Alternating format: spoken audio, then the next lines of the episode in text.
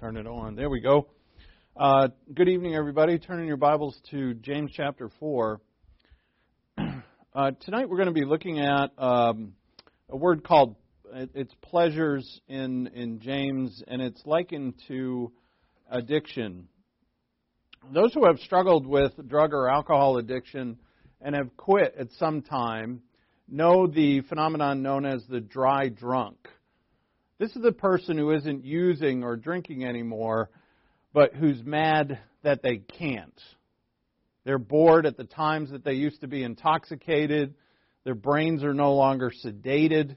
They have to experience life in real time and not in the slowed down time of intoxication.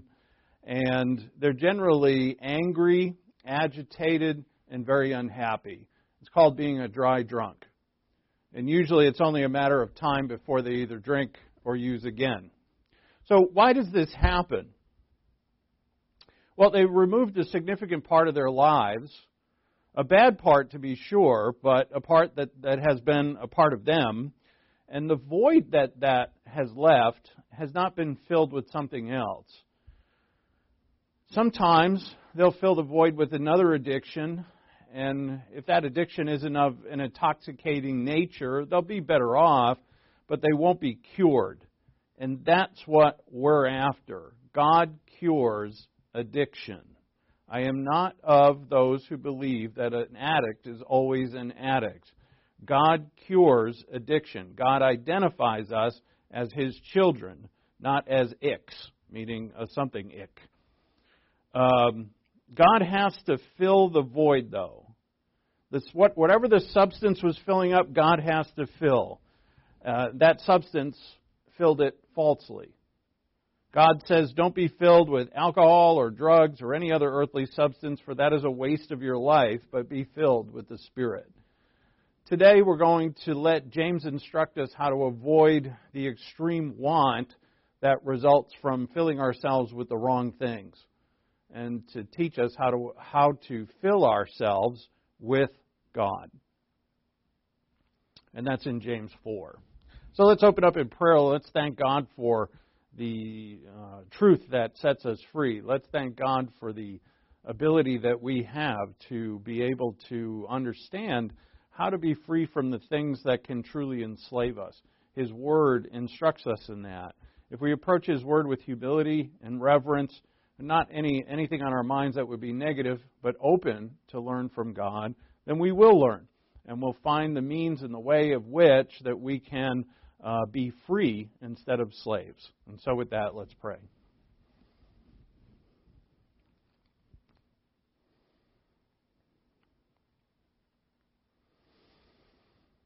Our Father in heaven, thank you for this opportunity to be instructed by your word to have in ourselves your Spirit, which we have as all believers are indwelt by your Spirit, that we may be able to comprehend and to discern the great things that we'll find in your words today. We are grateful, Father, for our Lord and Savior, for your Son who has made our lives possible and who has given us eternal life through his sacrifice, made us righteous and justified. We thank you so much for him, the result of your love for us. We know, Father, that you love us infinitely and that you do not want us to be slaves. You don't want us to be addicted to things that are of this earth, but to be free, heavenly free, and to live our lives now in time as those who are freely citizens of heaven. May your Spirit instruct us in how to do just that, and we ask in Christ's name, amen. So, as we have noted, this is going to be our last message on James. There's Again, this, this series, which, in which we're going to cover the entire New Testament, is not meant to be a verse by verse study of the individual books that we're looking at. There is a lot in James that we haven't touched upon. What we're after is main themes. That's what we want to know. Main themes and some sub themes of the books of the New Testament. Uh, for James, the theme of James has been living out your life of faith living it outwardly through good works, divine good works, and doing that despite the pressure that comes upon us by trial. There are sufferings in this world for the believer, and the believer must continue to produce the fruit that God desires him to produce, even when it's hard to do so. And that's what James is about living out your faith. Not just having the faith and doing nothing, but having the faith and doing everything that the faith tells you to do. And this is positive. A lot of people look at James, the book of James, as something legalistic and therefore negative. But this is positive. We probably respond initially to faith without works as dead, as something negative, but it's actually not. There are negative exhortations here, negative commands. In other words, what a negative command is, is don't do this or don't do that. But all of that is under the umbrella of the positive. The positive is, start, James starts with, consider it all joy, my brethren, when you encounter various trials. It starts with a positive. Be joyful.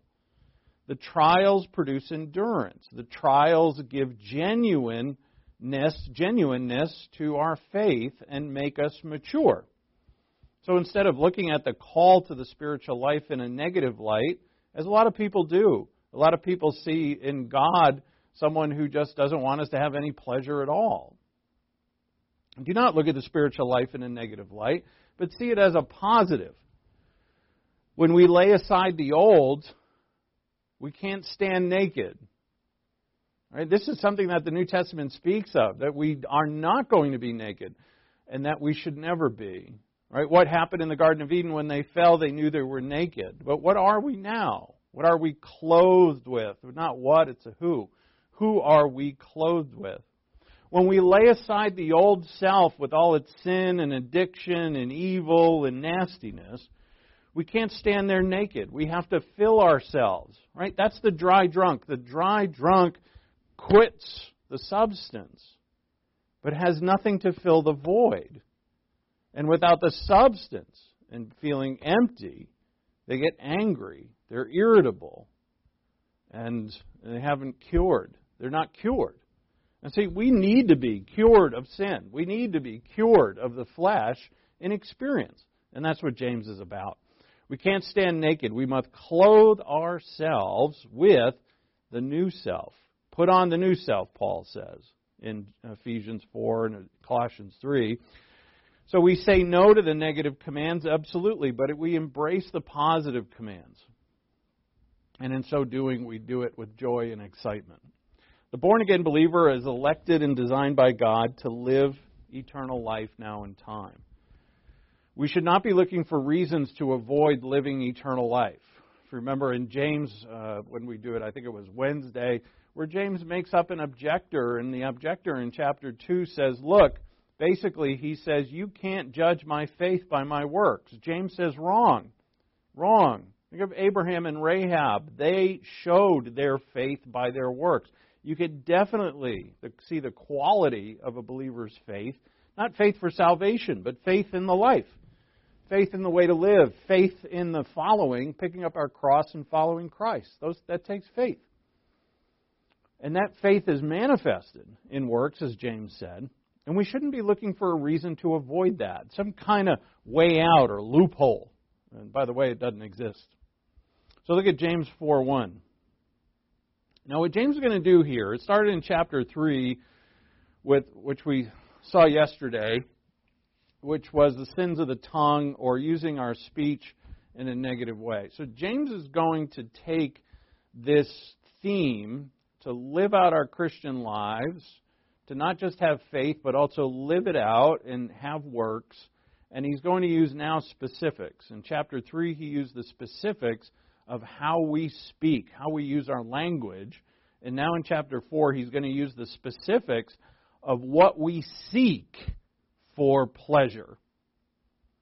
Right, and that's why I tied this to addiction. And I'm using a very loose definition of addiction here. But all of us, if you don't have an addiction to a substance or you don't think that you do, all of us have, if you have a weakness, and I know that you do, then you have an addiction to that, whatever it is.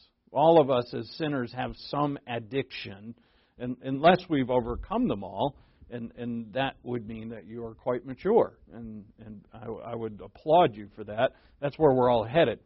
So what Paul, uh, sorry, James here is going to get specific now about what we seek in life. And this would be day to day, you know, what we seek day to day in terms of well, first he starts with pleasure. So look at verse 1, James 4 1. What is the, what is the source of quarrels and conflicts among you? Is it not is not the source of your pleasures that wage war in your members? Now, members here, the Greek word is uh, means parts. It means the parts of your body. You lust and do not have, so you commit murder. Now, were they actually murdering one another? Probably not. Uh, but it would speak of hate for one another. So you lust and do not have, so you commit murder. You are envious and cannot obtain, so you fight and quarrel. You do not have because you do not ask. You ask and do not receive because you ask with wrong motives, so that you may spend it on your pleasures. So we have pleasures there twice in verse 1 and in verse 3. Now notice, they, they're seeking things. They lust for things, but they don't have. So it, it's just like the whole world here. But again, he's writing to Christians. Amazingly, the, the Christians here that are addressed in this letter are those who lust for things, but they don't have. So they're unfulfilled. Right? So they, they've longed for stuff, but they don't have it. And so they live unfulfilled lives. And the reason is obvious. You lust and you want to spend it on your own pleasures, so you lust, and because of that, because you're empty, right? You're really in, as in Christianity, you, you're kind of like a spiritual dry drunk. You've you, you're empty. You, you haven't filled yourself, your soul, with God, with God the Holy Spirit, say. And because of that, you're an angry person, and you're a contentious person, and you fight with others, as they are doing here. They fight and quarrel. So, in verse 4, See, James is really nice to them? Oh, no. Verse 4 You adulteresses. Do you not know that friendship with the world is hostility toward God? Therefore, whoever wishes to be a friend of the world makes himself an enemy of God. Or do you think that the Scripture speaks to no purpose? He jealously desires the Spirit which He has made to dwell in us.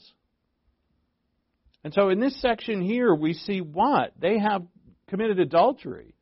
And you can only commit adultery on someone you're married to. So we're married to the Lord. Obviously, it's another plug for the fact that they're believers.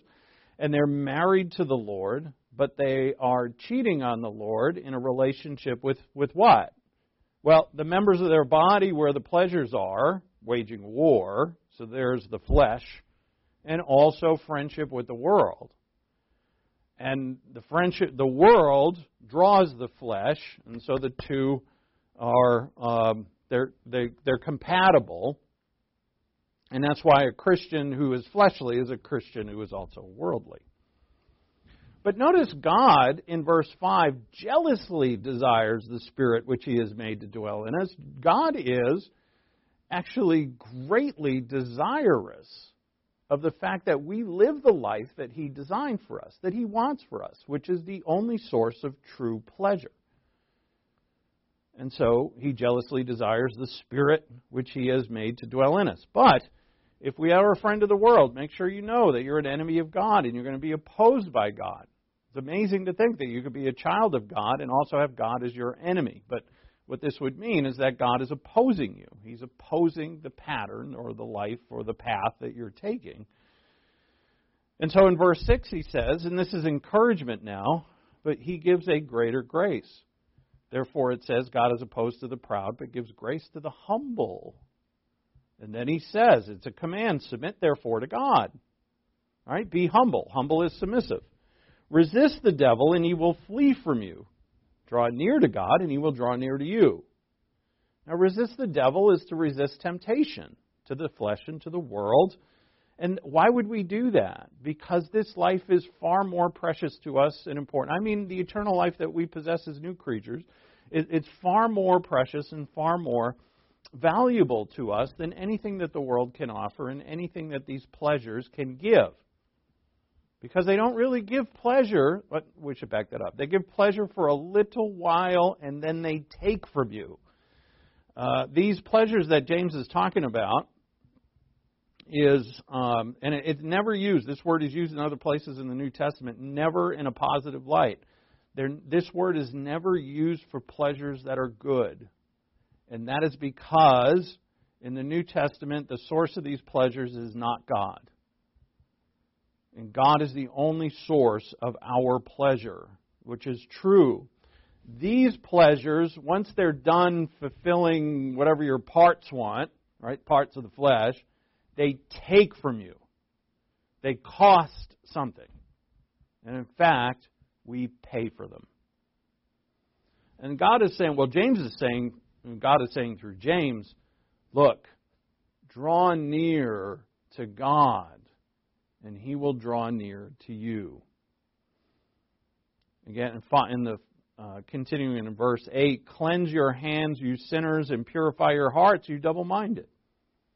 In other words, make the decisions to be humble to God. Now, humble to God is defined here, right? By following God, by obeying God. That would be purity of heart, not double minded. Double minded means completely committed.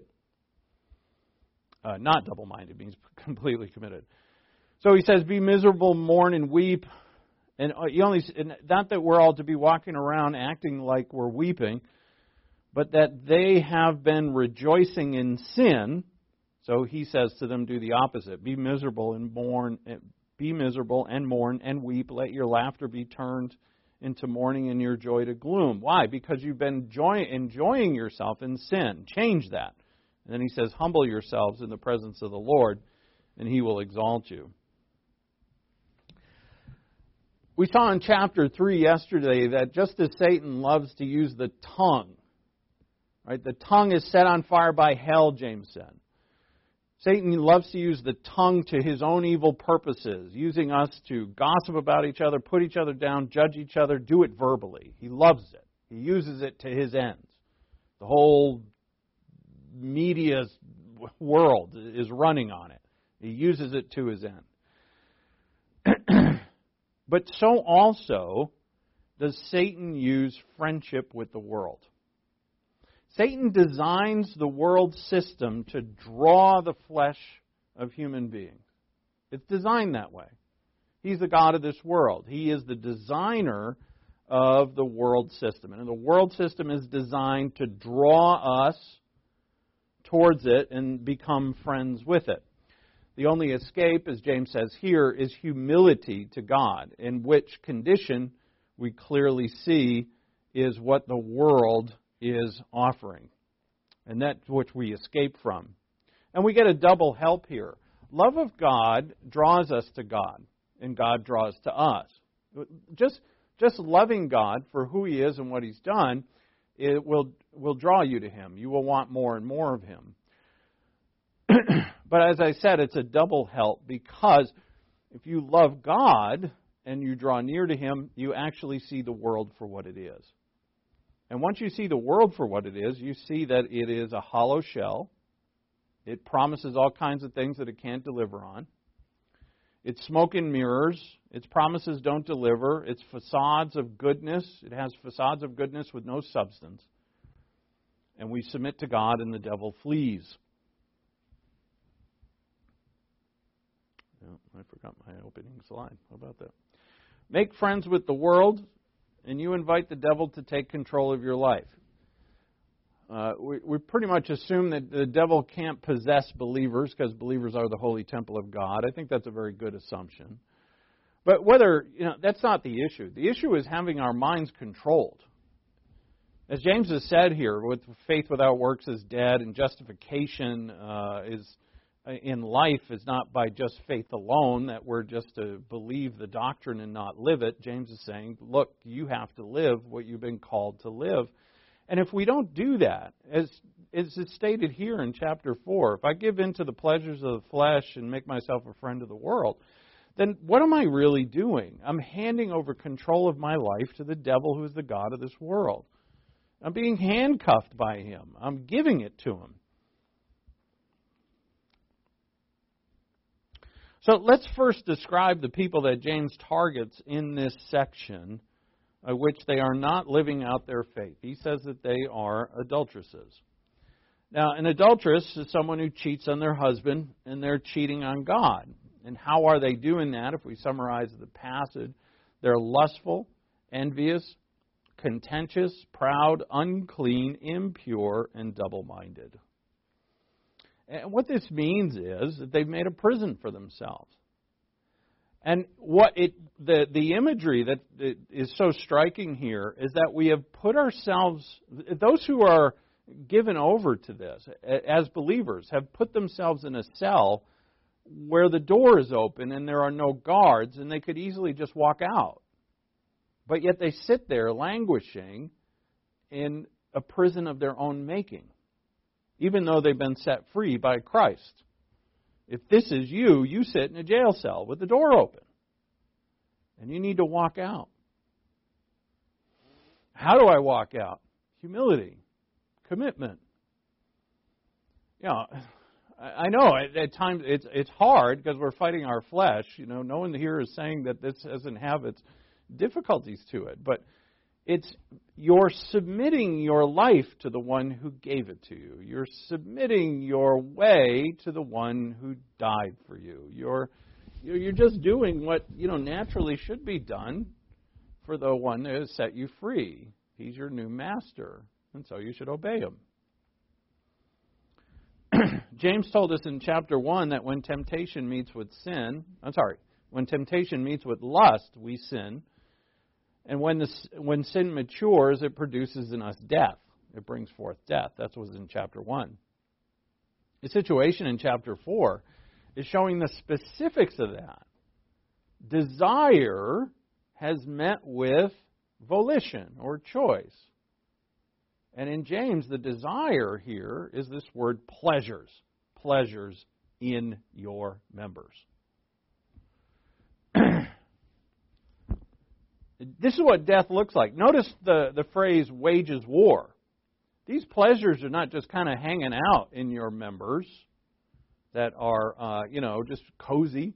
No, they're actually fighting. They're waging war. Where was where would the war be waged against? It would be what where do you and I feel when pleasures are dragging us into something that, or they're tempting us to drag us into something that we shouldn't go to or do? What does that feel like? Where do you feel it? And you feel it in your in your mind, in your heart, in your soul. And that's where these pleasures wage war. They're waging war with your peace. They're waging war with your contentment and your strength and your wisdom and all these good things that we are to have because we're in Christ. Now, every believer has peace with God, don't we? We're reconciled. That's what reconciled means. We have peace with Him through Christ's cross. Every believer has peace with God. And then Paul writes this in, in Romans 15:13. Now may the God of hope fill you with all joy and peace in believing. Right? It's by faith. Faith in Him, faith in His ability to do, faith in His wisdom, faith to know that, look, this, though I struggle in this life, it's not forever. The Sabbath rest is coming. The true Sabbath, which is really our Jubilee. The year of Jubilee. It's coming. We're going to be in heaven. We're going to be a resurrection body. All the, the struggle is going to be over. But before then, though it is a struggle, we must do it. Paul says, Now may the God of hope fill you with all joy and peace in believing, so that you will abound in hope by the power of the Holy Spirit. Hope's confidence, and it's joy. Hope is joyful. It's coming, and I anticipate it with joy. and like James 4, Peter writes, Beloved, I urge you as aliens and strangers to abstain from fleshly lusts which wage war against the soul. So there's that same phrase that James is using wage war. Where are they? They're in the flesh. So Peter says flesh, Greek word sarx. James uses members. Right? Um, uh, I can't remember the Greek word, not that it matters, but it, it's members of your body. So it's kind of it's the same thing. It's another way of saying the flesh. Beloved, I urge you, 1 Peter 2:11. As aliens and strangers. Why would he call them that? Because they're immigrants? No, it's because they're citizens of heaven. All of us are sojourners on this earth. All of us are citizens of heaven in Christ. I urge you as aliens and strangers to abstain from fleshly lusts which wage war against the soul. So there is a conflict inside of every believer. Probably in uh, Galatians 5, 16, and 17 state this the best that the flesh wars with the spirit and the spirit wars with the flesh. And so there's a conflict inside of us. And that must, as soon as possible, be won by the Holy Spirit over the flesh. As soon as possible. Is there true victory here? Absolutely. Is there a cure for addiction? Absolutely, in Christ Jesus. It's when you give control of your heart, your soul, your mind over to Him. Then you'll be free of your addiction. Does it mean you'll be sinless? No. But you are going to overcome your flaws. You're not going to be perfect. But that thing that burdens you, that thing that rules you, that thing that you're afraid of that's going to rule you is no longer going to rule you. I guarantee you that there's victory in this. But James says, how?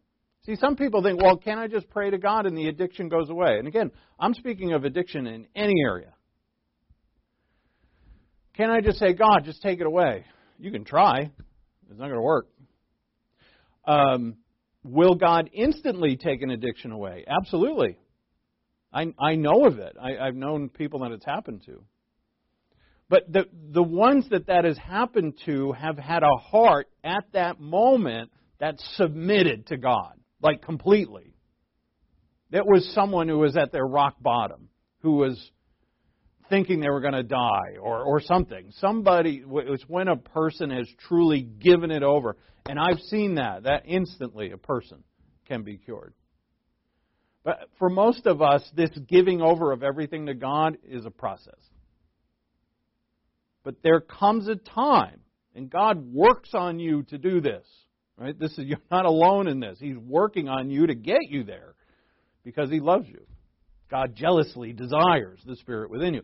He is he is leading you to that place where he's going to say, "So you're going to give it to me or what? Everything? You're going to give it over?" And boy, is he so good at getting people there. Why is it that some get there and some don't? Because some don't place their faith in him. Right? The faith is not, you don't need a lot, right? It's a mustard seed. But it has to be faith in him. Not faith in me and him. Not faith in them and him. it has to be faith. Because who can do this? Who is the only one who can do this? And he, it's only him. Nobody has the ability. And so the conflict rages on. Notice, look how uh, um, Isaiah puts it. Isaiah 57, 20 and 21. But the wicked are like the tossing sea, for it cannot be quiet, and its waters toss up refuse and mud. There is no peace, says my God, for the wicked. No peace for the wicked. Can I have war and peace? Well, sure, if you if you have the book. It's a big, huge, thick book that nobody has ever read. No, I know some people have read. I've thought about reading it. I like look at that thing, and I'm like, eh. I only want to read it so I can brag. You know, I have no concern. I maybe someday I will. Who knows? It's too, but anyway, it sounds boring and big. Sorry about that. Can you have war in your members and peace in your heart? No. War and peace don't go together. Ask if you studied any, anybody who's been through war when they're in the midst of war, when they're in the midst of battle. It's not a time of peace, it's a time of adrenaline. but notice, as Isaiah says, it's the wicked who are tossed about in a life. So let's take it from the sea and put your life in there. It's a life that's not quiet. It's a life that's not peaceful. It's a life that's tossed here and there. And in the beautiful description of it, like a tossed water that gets all brown and gross because the, the stuff underneath is all being churned up. There's refuse and mud, and that's your life. Why? Oh, because you're wicked. Because you won't submit to God. that's James.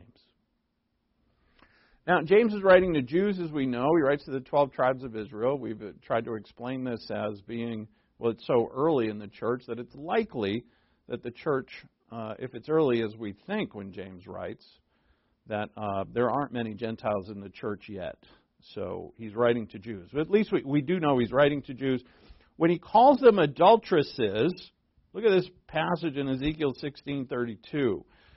God says through the prophet Ezekiel, when they're in captivity in Babylon, he says to them, You adulterous wife. Now, the Jews that James is writing to would know this passage well. You adulterous wife who takes strangers instead of her husband. You know, and we'll say, well, you know, that's right. Israel, what a bunch of losers in the Old Testament, right? Always getting it wrong.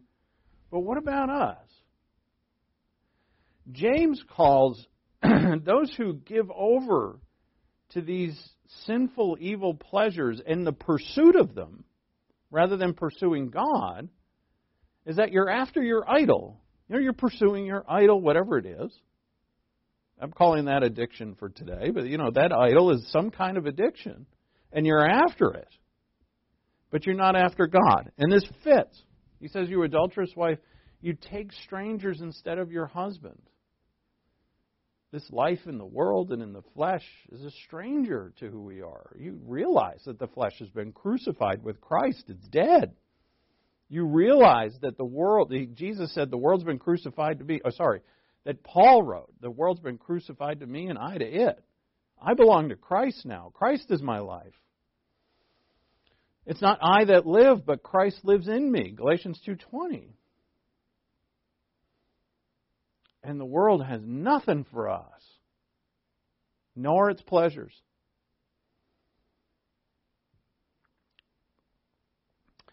Uh, God further condemns, in this passage, it was too long for me to put it all up on the board. He says this he, God further condemns them through Ezekiel in that they're not like normal harlots. You know, adulteress says. He says, You're not like a normal harlot. You actually pay your lovers rather than getting paid. Prostitutes get paid for their services. God said to Israel, You're paying those to commit harlotry against me.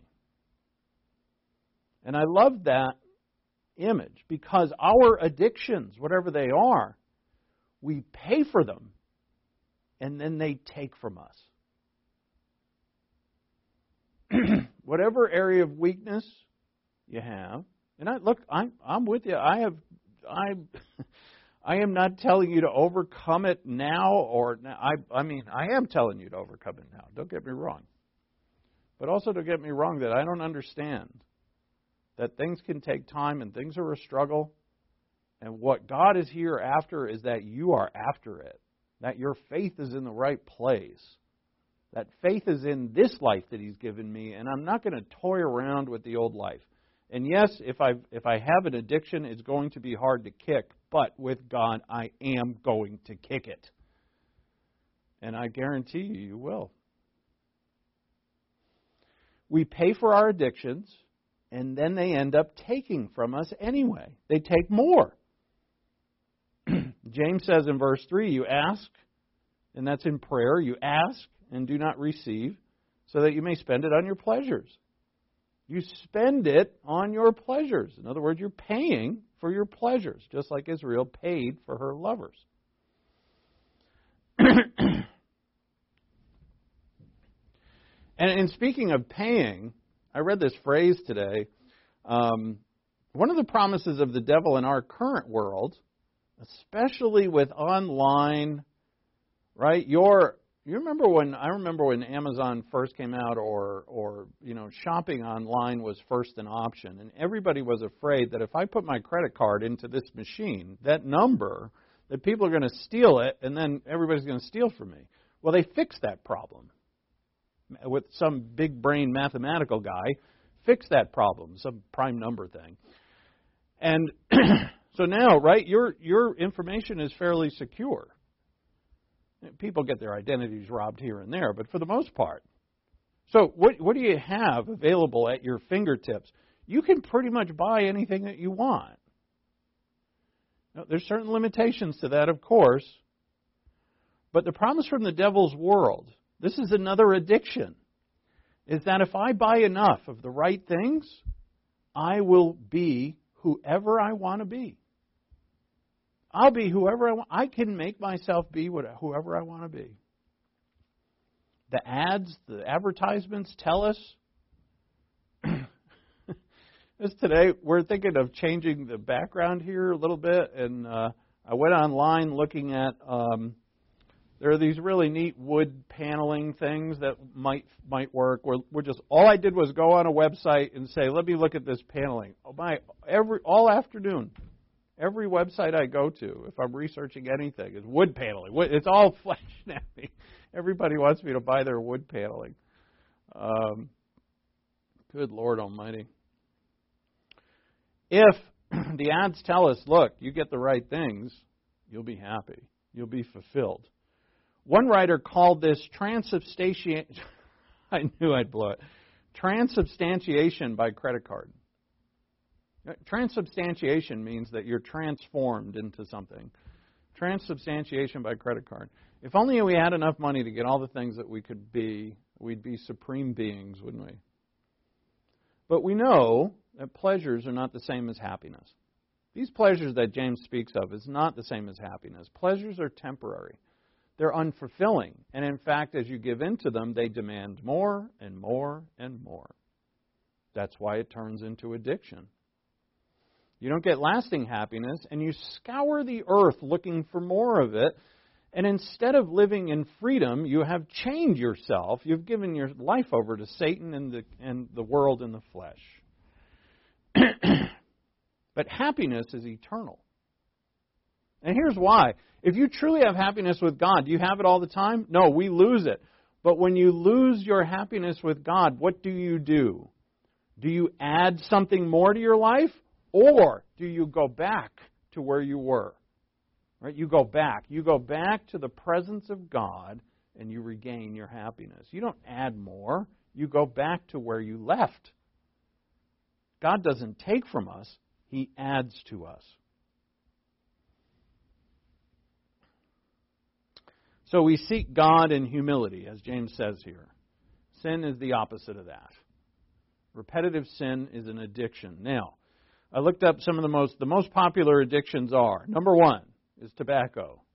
In my opinion, that is not a sin. I know in some denominations it is, and I don't see it anywhere in the scripture. Plus, it is not intoxicating, I don't think. Uh, I was a smoker for a long time. I, I quit for health reasons. So, anyway, uh, the number one addiction is tobacco. Next is alcohol. Third, marijuana. Fourth, painkillers. Fifth, cocaine. Sixth, heroin. Seventh, gambling. Eighth, sex. Ninth, internet. And that was the list. I, I researched in some other websites, and I'm like, I don't want to do this. so I quit research. I don't want to research addictions. It's kind of, you know, it's a bummer. Uh, so think about it. People get into it alcohol, marijuana, painkillers, cocaine, heroin, gambling, sex, internet, and I added food because food can be a definite addiction. The internet can be an addiction. Social media can be an addiction. But any sin that happens to be your weakness that you return to becomes an addiction. It's a more it's not a clinical definition, but it works for this word pleasures. If you have one of these addictions, and yes, Christians can be addicts, if you give it up and you don't fill your life with God, you'll spiritually be a dry drunk. If you give up, you say, Well, I can't do this anymore, and you give it up, bravo, you should. But if you don't fill your life with God, what you had in the addiction is going to leave a void. You kick it out, there's a void. The void must be filled with truth the love of God, the presence of God, so that you don't go from, you know, you don't go from quitting to anger and um, irritability and bitterness. That you go from, because if you're addicted to it, you've grown used to it. It's become your friend, like the flesh can become our friends, and it becomes almost like a partner in life. And so when you leave it, you divorce it You say this is dead. You must fill your life with God. What I mean by that, that's not some existential thing. What I mean by that is fill your life with His Word, fill your life with His Spirit, fill your life with His presence, with His love. Think of, pray, be the times that you've spent doing whatever you were doing, pray. Use that time in prayer. Speak to God of it. Relate to Him. Fill your life with Him.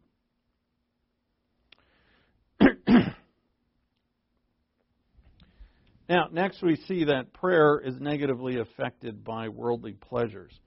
Again, he says in verse 3 You ask and do not receive because you ask with wrong motives that you may spend it on your pleasures. Uh, and so, if my prayer life is something that is selfish, my prayer life is going nowhere. And I find that I won't really want to pray anyway.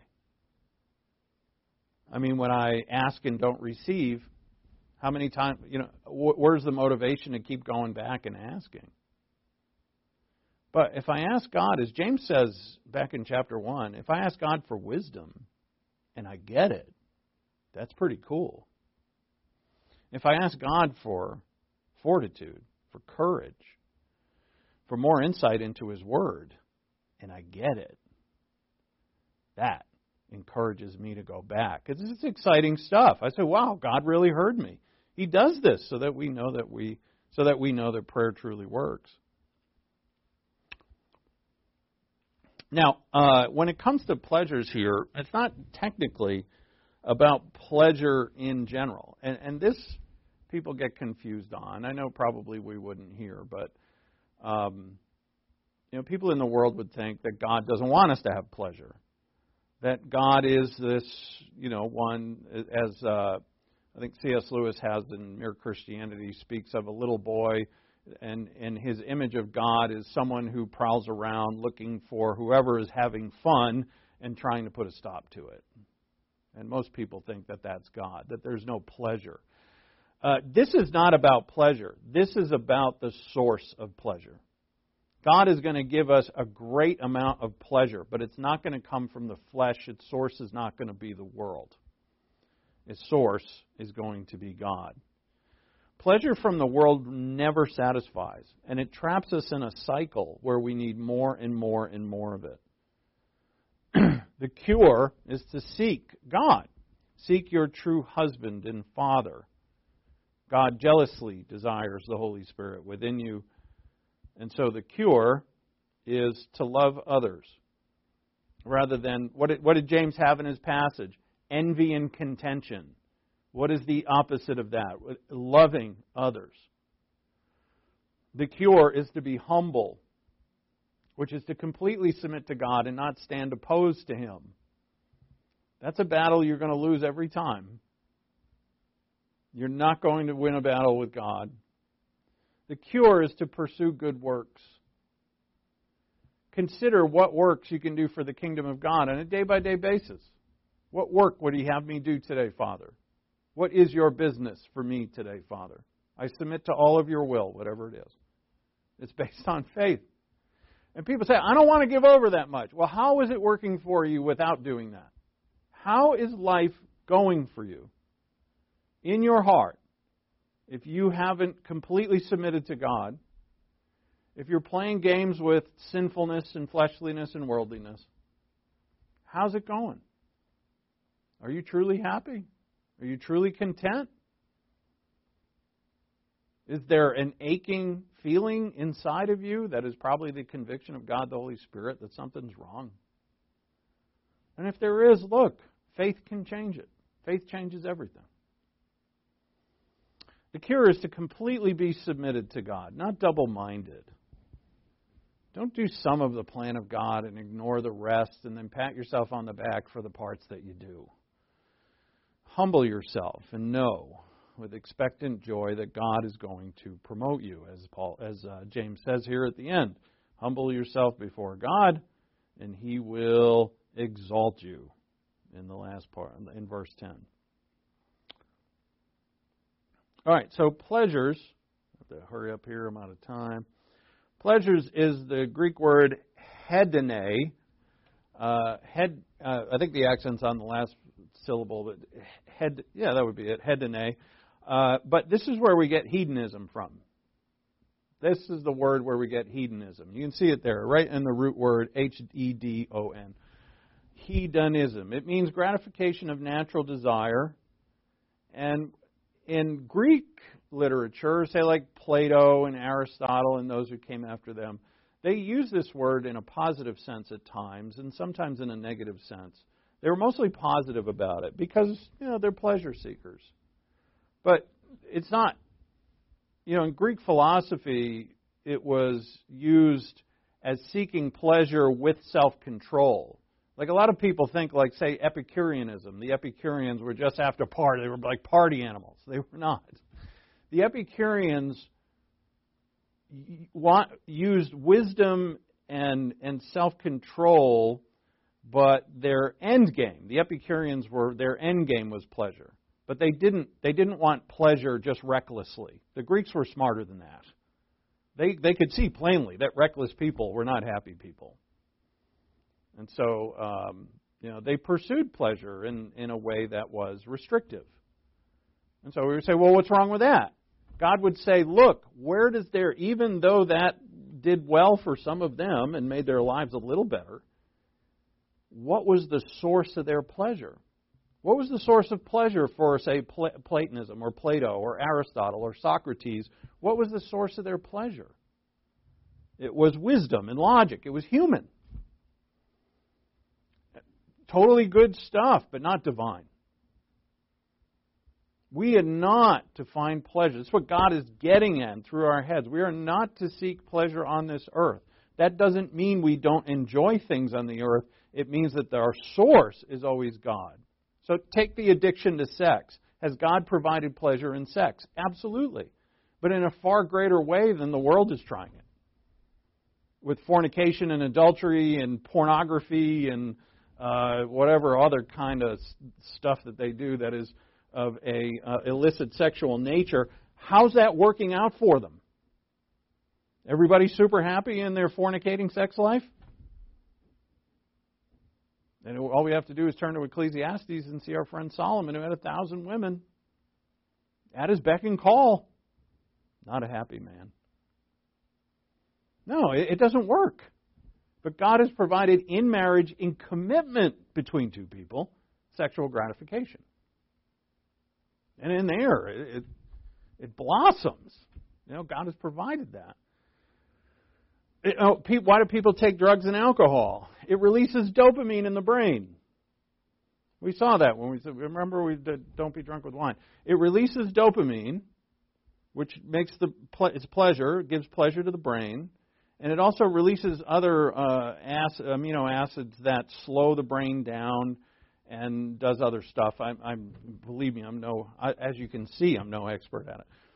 But has God not provided the release of dopamine in the brain? Far more, far more than a drug, than a chemical. Far more. You will find in walking with God spontaneous joy and also lasting joy. See, when you blitz the brain with some strong chemical, the, the brain releases tons of dopamine all at once, and you get this super, super high. But what happens to it? Do you stay there? No, you crash. And then what happens to you? The drug draws from you. Same with alcohol, it draws from you.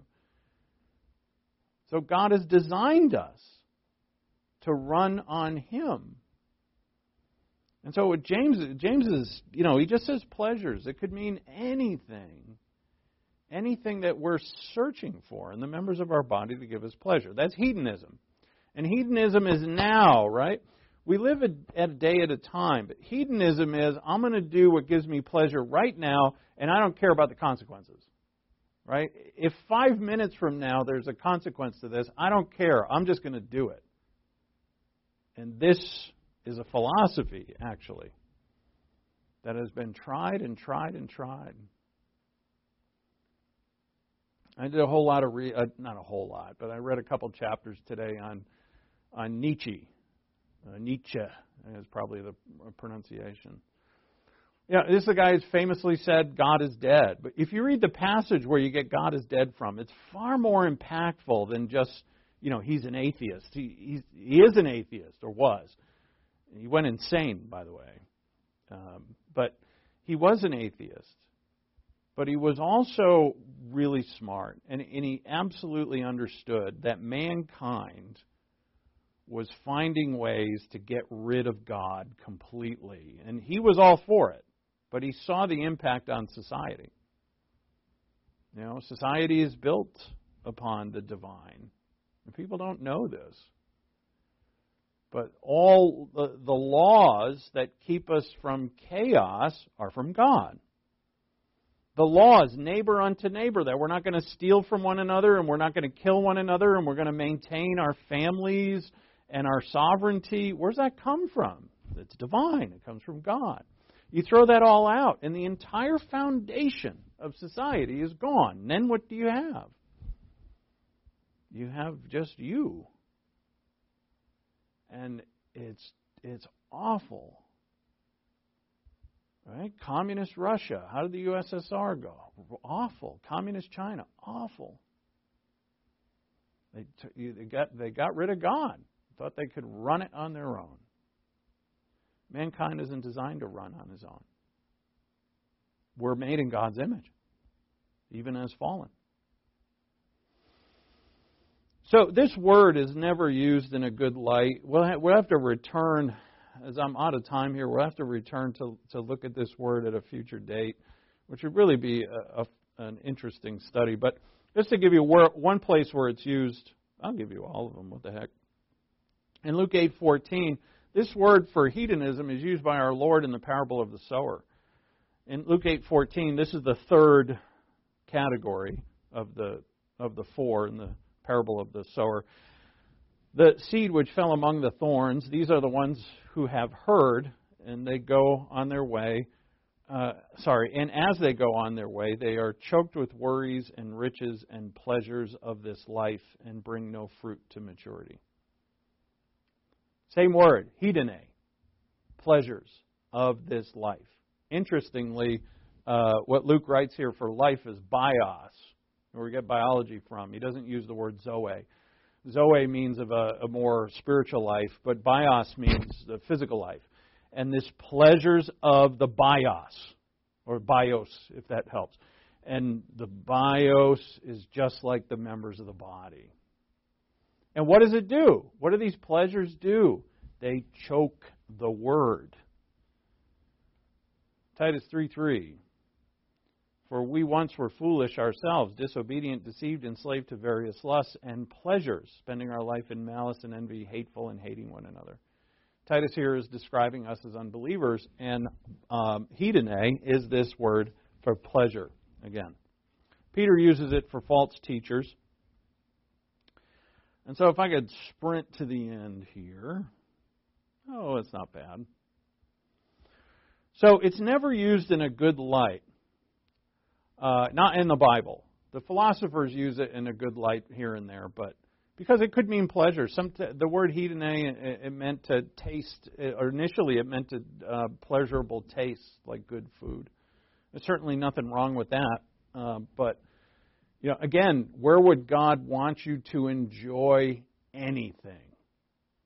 Right? Even enjoying food. To truly enjoy it is to know that it is a gift. Every time the Jew, before they ate, the Jews would pray that you, thank you, Lord, you are the giver of bread. Every day, every time they ate, and we do too. You know, we pray. Most, I'm, i hope you do. That you, we pray for our food and, and we thank Him for it. Uh, give us today our daily bread. Right? It's prayer. Same with everything. What about marriage? Right? That comes, if, if you're enjoying, truly have joy in your marriage, it comes from God. That the husband and the wife look at each other in the proper roles that they should fulfill as God has commanded them. And so they submit. Their marriage is really of God, it's not of the earth. Same with family, with raising your children, or being, being with your neighbors, or being in your church, right? The church isn't from the earth. It can be, A lot of churches are based on earthly things. It's all about money and prestige and number of people and all of that. But the church should be about one thing and one thing only promoting the Lord Jesus Christ, his gospel to the unbeliever, and him to everybody in that church, so that we may together rejoice in who he has made us to be and live out that.